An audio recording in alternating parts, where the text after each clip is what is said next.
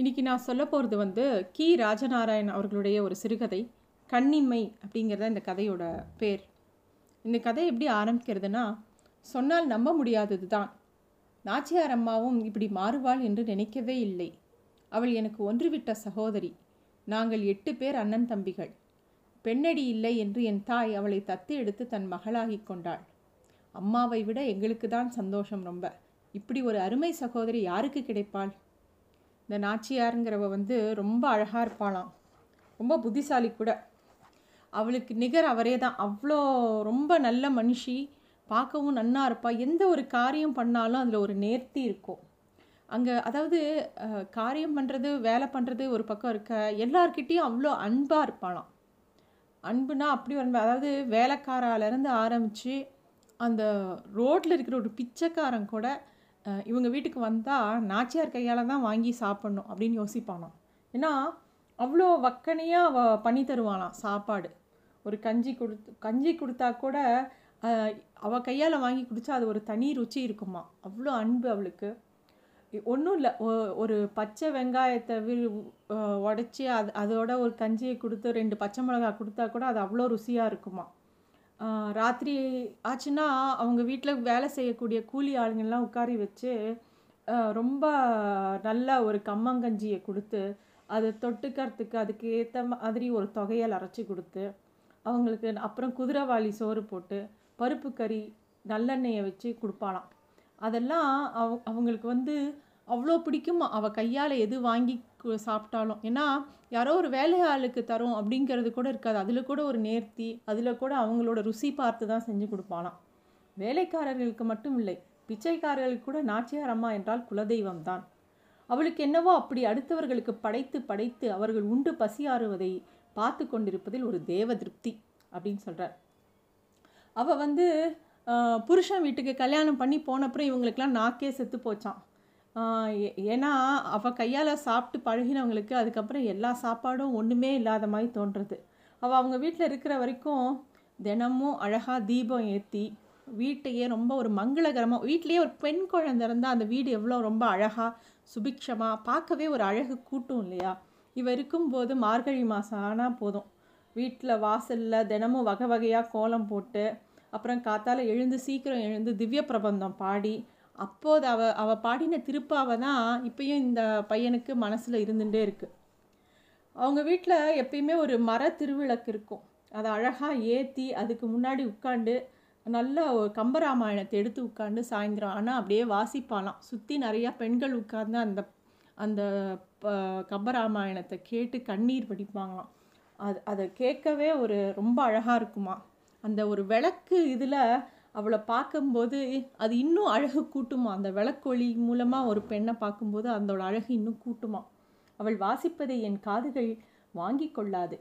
என் கண்களே பார்க்கவும் செய்யும் கேட்கவும் செய்யும். விளக்கின் ஒளியில்தான் அவள் எவ்வளவு அழகாக பிரகாசிக்கிறாள். அழகுக்கும் விளக்கின் ஒளிக்கும் ஏதோ சம்பந்தம் இருக்கிறது. கரிக்கு உப்பை போல் அழகுக்கும் அதிருச்சி காட்டுகிறது போலும் விளக்கு. தானாக கண்கள் சோர்ந்து மூடிக்கொண்டு விடும். காலங்காத்தால் ரங்கையான்னு இவனோட சிநேகிதன் கூப்பிடும்போது ராமர் லக்ஷ்மணன் சீதையெல்லாம் கனவுல வந்திருப்பாங்களாம். அவங்கெல்லாம் அவங்க வீட்டை கடந்து போகிற மாதிரி இருக்குமா? இந்த ரங்கையாங்கிறவன் யாருன்னா அவனை தான் வந்து இந்த நாச்சியாருக்கு கல்யாணம் பண்ணி கொடுக்கணும்னு முடிவு பண்ணியிருந்த ஒரு ஆள். அவளுக்கு அவளுக்கு அவனுக்கு நாச்சியார்னா உயிர் நாச்சியாருக்கும் ரங்கையான்னா உயிர்.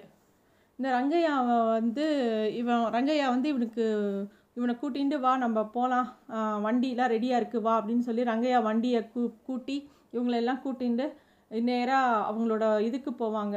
பஞ்சு பஞ்சு சாகுபடி பண்ணியிருந்தாங்க. ஸோ அங்கே போய் நின்று பருத்தி அதெல்லாம் வந்து எடுத்து நாச்சியார் அம்மா நிறைய அது காடாக வெடித்து கிடக்கும். அதெல்லாம் எடுத்து ரங்கையா தன்னோட மடியில் க கம்பர கத்தியால் கருவை குச்சியை சீவி பல் தேய்க்க தனக்கு ஒன்று வைத்துக்கொண்டு எனக்கு ஒன்று கொடுத்தான். போக இன்னொன்று தயார் செய்து வைத்து கொண்டான். நேரம் கிடைக்கிற எழுப்புற நேரத்துலலாம் வந்து அந்த காளையை வந்து மேய விட்டுட்டு அவங்களோட வேலையெல்லாம் முடிஞ்சோடனே திருப்பியும் நாச்சியார் அம்மாவையும் கூட்டின்ட்டு அதாவது அவள் வந்து வேலை செய்கிற இடத்துலையும் செய் சரி அங்கே வேலை செஞ்சு முடிச்சுட்டு அங்கே கூலி கொடுக்கும்போதும் கையில் இருக்கக்கூடிய அந்த பருத்தி இது எல்லாத்தையும் அள்ளி கொடுப்பானாம். திரும்பி வரும்போது அங்கே இருக்கிற ஒரு கோவிலில் நின்று ரொம்ப பக் பயபக்தியாக தன்னோட கையால் அந்த கோ தோட்டாரம்மா கோயிலின் பக்கத்தில் வந்ததும் ரங்கையா கயிர்களை முழ முழங்காலில் சுற்றி இழுத்து வண்டியை நிறுத்தினான். தோட்டாரம்மா கோயிலின் இலந்தை முள் கோட்டையின் மேல் நாச்சியாரம்மா ஒரு கூறு பருத்தியை எடுத்து இரு கைகளும் ஏந்தி பயபக்தியோடு அந்த முள்கோட்டையின் மீது போட்டான் பின்னால் வந்து கொண்டிருந்த பள்ளு பெண்கள் குலவையிட்டார்கள் இப் இந்த மாதிரி ஒரு ரொம்ப அன்பானவ ரொம்ப பொறுப்பானவ அந்த நாச்சியார். ஒரு சமயம் அவங்க ஊரில் ஒரே சலசலப்பு. என்ன ஆகுமோன்னு எல்லாருக்கும் ரொம்ப பயம். ஏன்னா என்ன விஷயம்னா ஒரு முக்கியமான விஷயம் நடந்து போச்சு. அங்கே ஓடி வந்து சொல்கிறான் என்ன ஆச்சுன்னு சொல்லிட்டு. அதாவது அவங்க ஊரில் வந்து சுந்தரத்தேவன்னு ஒரு பெரிய போக்கிரி இருக்கான். ஏழு தடவை ஜெயிலுக்கு போனவன். மூணு கொலைகள் செஞ்சுருக்கான். அதில் ஒன்று ரெட்டை கொலை வேற.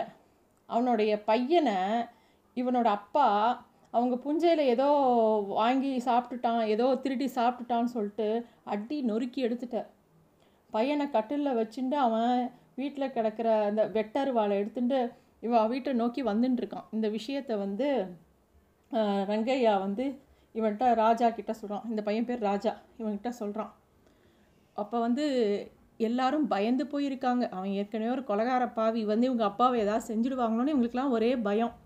ஆனால் நாச்சியாரம்மா என்ன பண்ணிட்டா? நேராக சுந்த அந்த சுந்தரத்தை அவன் வீட்டை நோக்கி நடக்க ஆரம்பிச்சிட்டா. நேராக அவங்க வீட்டுக்கு போனால் வீட்டில் எல்லா பெண்களும் அந்த பையனை ஒரு கட்டில் மேலே போட்டுன்னு சுற்றி உட்காந்து அழுதுன்னு இருக்காங்க. இவன் நே அவங்க போகும்போது அங்கே ஒரே கூட்டம் வேற. எல்லாரையும் விலகிக்க சொல்லி நேராக உள்ளே போகிறா போனவுடனே அந்த சிறுவனை அப்படியே பார்க்குறான் அந்த கட்டிலில் கிடந்து அவன் அவனை சுற்றி இருக்கிறவங்க எல்லாரும் அழுதுன்னு இருக்காங்க. அவள் தாய் கதறா அந்த பையனோட அம்மா. இவளுக்கும் கண்ணு பார்த்து கலங்கி போச்சு. கண்ணிலேருந்து இவ்வளோ கண்ணிலிருந்தும் ஜலம் கொத்துண்டு அப்படி ஜலம் கொட்டுறது. அவன் நேராக அந்த சுந்தரத்தேவனை ஏறிட்டு பார்க்குறான் பார்த்துட்டு கட்டில் பக்கத்தில் உட்காந்து தன்னோட முந்தானையால் அந்த பையனோட கண்ணீரெல்லாம் தொடச்சி விட்டு அவனை வந்து உள்ளே இருந்து இது அதாவது மோர் நல்லா புளிச்ச மோரை கொண்டு வர சொல்லி அந்த பையனுக்கு சாப்பிட கொடுத்து அவனுக்கு மஞ்சள் அரிச்சு அந்த புண்ணு மேலையெல்லாம் போட்டு விடுறான் அதை பார்த்த உடனே அந்த சுந்தரத்தேவன் யார் வந்து வெட்டருவாள் எடுத்துன்னு வெட்டலான்னு கிளம்புறானோ அவன் அப்படியே நெகிழ்ந்து போய் அந்த அந்த அருவாளை கீழே போட்டுட்டு கதறி அழறான் ஒரு குழந்த மாதிரி. நாச்சியாரம்மா அந்த சிறுவனை வந்து கொஞ்சம் கொஞ்சமாக தேத்தி அந் அவனை வந்து இலையெல்லாம் போட்டு பத்தியெல்லாம் போட்டு வீட்டுக்கு திரும்பி வரா. வீட்டுக்கு வந்தவுடனே அவங்களுக்கு நிறையா அரிசியும் கோழி ரெண்டையும் அனுப்பிச்சி வைக்கிறான் அந்த பையனோட உடம்ப தேத்துறதுக்கு. இத்தனை விஷயம் நடந்திருக்கு. இவங்க அப்பா வந்து ஒன்றுமே நடக்காத மாதிரி ஜாலியாக வீட்டில் உட்காந்துருக்கார் அதாவது நாச்சியார் வந்து எல்லாத்தையுமே ஒரு ஆளுமை அவளுக்கு. எவ்வளோ பிரச்சனை ஆனாலும் அதை வந்து ஒ- ஒரு சுலபமாக தீர்ப்பா. அந்த மாதிரி ஒன்று எல்லா பெண்கள் போல் நாச்சியாருக்கும் கல்யாணம் நிச்சயம் ஆச்சு. அந்த காலத்து பெண்கள்லாம் என்ன பண்ணுவாங்களாமா அவளுக்கு கல்யாணம் நிச்சயம் ஆனவொடனே அப்படி அழுவாளாம். எதுக்கு இவங்கெல்லாம் அழறாங்க? ஒரு கல்யாணம் நிச்சயம் ஆனால் சந்தோஷம் தானே படணும். ஏன் அழறாங்கன்னு இவருக்கு இந்த பையனுக்கு புரிஞ்சதே கிடையாது. அவன் ஏன் அவங்க ஏன் இப்படி செஞ்சாங்கன்னு தெரியல. நாச்சியாரும் அதே மாதிரி அப்படி கதறி அழுதாளாம். மூணு நாளைக்கு விசனம் காத்தாலாம் வழக்கம் போல் மூணாவது நாள் கல்யாணம். அந்த மூணு நாளும் அவள் வந்து பொண்ணு மாதிரி இருந்ததை பார்க்குறதுக்கே அவ்வளோ அழகாக இருந்ததாம். அவள் இப்போ கல்யாணம் முடிஞ்சு அவள் புகுந்த வீட்டுக்கு போகும்போது சுமங்கலிலாம் ஆர்த்தி எடுத்து ஒரு பாட்டு பாடினாங்க. மாயம்மா லக்ஷ்மி அம்மா போயிராவே அப்படின்ட்டு. எங்கள் தாயே லக்ஷ்மி தேவியே போய் வருவாய் அப்படிங்கிற அந்த பாட்டுக்கு அர்த்தம். அந்த காட்சி அப்படியே மனசுலேயே பழந் பதிஞ்சு போச்சு. இப்போது கூட அந்த அவ போ கிளம்பி போனதுலேருந்து ஏதோ ஒன்று அவங்கள அவளை விட்டே ஒன்று போயிடுத்து அப்படிங்கிறது அன்றைக்கி தோணுச்சு இவங்களுக்கு இந்த பையனுக்கு. அந்த காட்சி இன்னும் என் மனசில் பசுமையாக இருக்கிறது.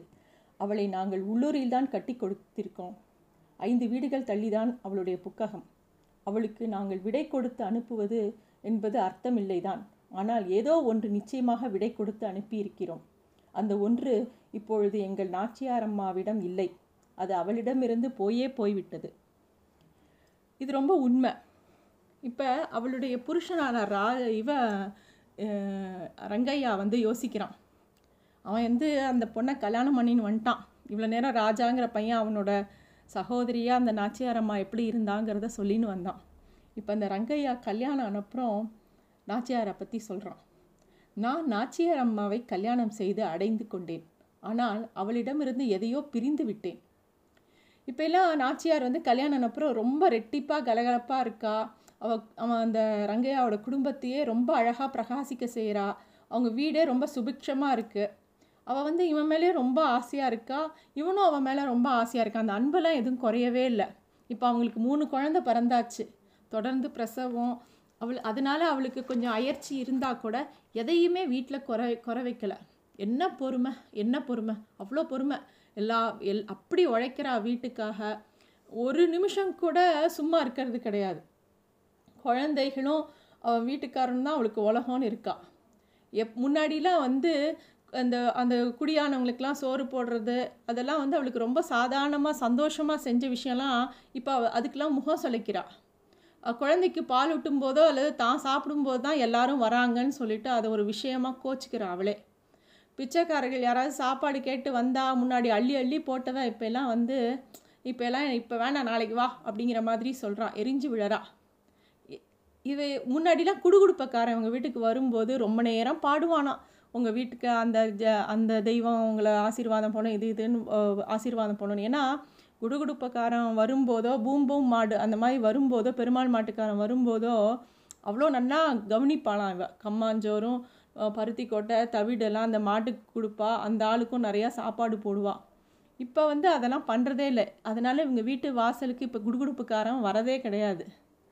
கல்யாணத்துக்கு முன்னாடி நாச்சியார் நிறைய அஹ், கைவேலை செய்வாள் அவங்க ப பருத்தி தானே உற்பத்தி பண்ணுறாங்க அதில் வந்து மிஞ்சி போனதெல்லாம் வச்சு சேகரித்து மெத்தை தலகாணி எல்லாம் தைச்சிட்டு அதோட உரையிலெல்லாம் அழகழகாக பட்டு நூலாலாம் ரொம்ப அழகான வேலைப்பாடெல்லாம் செய்வாள் தனியாக உட்காந்து ரொம்ப நிம்மதியாக நிதானமாக யோசித்து யோசித்து இதை இப்படி வ இப்படி டிசைன் பண்ணலாமா அப்படி டிசைன் பண்ணலாமா அப்படிலாம் யோசித்து ரொம்ப அழகாக பண்ணுவாள் அவள் தனியாக உட்கார்ந்து கொண்டு நிம்மதியாகவும் நிதானமாகவும் யோசித்து யோசித்து செய்யும் அந்த பின்னல் வேலைகளில் தன் கன்னிப்பருவத்தின் எண்ணங்களையும் கனவுகளையுமே அதில் பதித்து பின்னுவது போல் தோன்றும்.